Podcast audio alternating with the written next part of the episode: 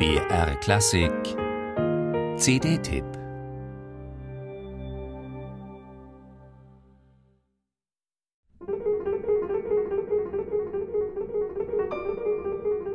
Claude Debussy und das Pariser Konservatorium verband nicht unbedingt eine heiße Liebe.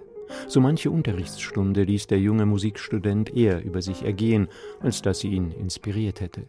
Entsprechend galt Debussy bei seinen Professoren nicht gerade als Musterschüler.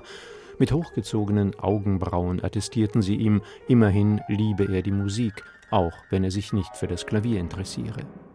Ein fundamentales Missverständnis. Nur 20 Jahre später sollte Debussy den Klavierstil revolutionieren und gleichzeitig die Gesetze und Regeln der traditionellen Harmonielehre massiv ins Wanken bringen. Man hätte es ahnen können, als der jugendliche Musikrevoluzer seinen Lehrern und Mitschülern entgegenschleuderte, seid ihr nicht imstande, Akkorde zu hören, ohne nach ihrem Pass und ihren besonderen Kennzeichen zu fragen? Woher kommen sie? Wohin gehen sie? Muss man das unbedingt wissen? Hört sie an, das genügt.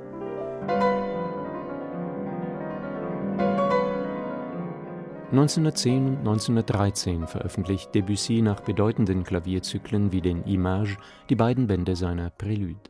Längst ist aus dem jugendlichen Querulanten ein anerkannter, wenn auch immer noch umstrittener Komponist geworden. Anders als früher verzichtet Debussy dieses Mal bewusst auf Überschriften, liefert sie nur am Ende in Klammern nach, stellt sie also quasi in Anführungszeichen. Allzu sklavisch sollen die Pianisten sich nicht an das von ihm nur angedeutete Programm halten. Auch wenn Debussy wie kaum ein zweiter der Natur eine musikalische Stimme verlieh, es ist ein Missverständnis, ihn für einen Programmmusiker und impressionistischen Stimmungsmaler zu halten.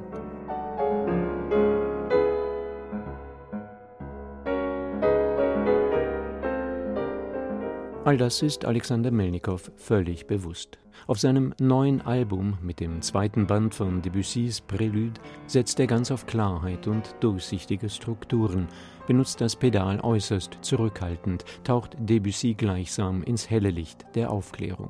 Vor allem aber entlockt Melnikow seinem Instrument, einem um 1885 gebauten Flügel der französischen Klavierbaufirma Erard, wunderbar weiche Farben, Klangfarben, die ein modernes Instrument so wohl kaum hergäbe.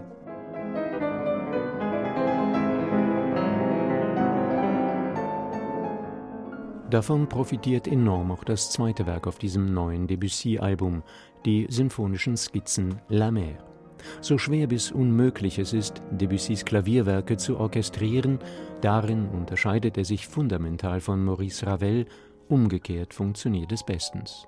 Erstaunlich aber war, in Debussys eigener vierhändiger Fassung von La Mer vermisst man die Orchesterfarben kaum, gerade in dieser neuen rhythmisch agilen, was die Farben angeht, unglaublich delikat musizierten Aufnahme von Alexander Melnikow und seiner Partnerin Olga Paschenko.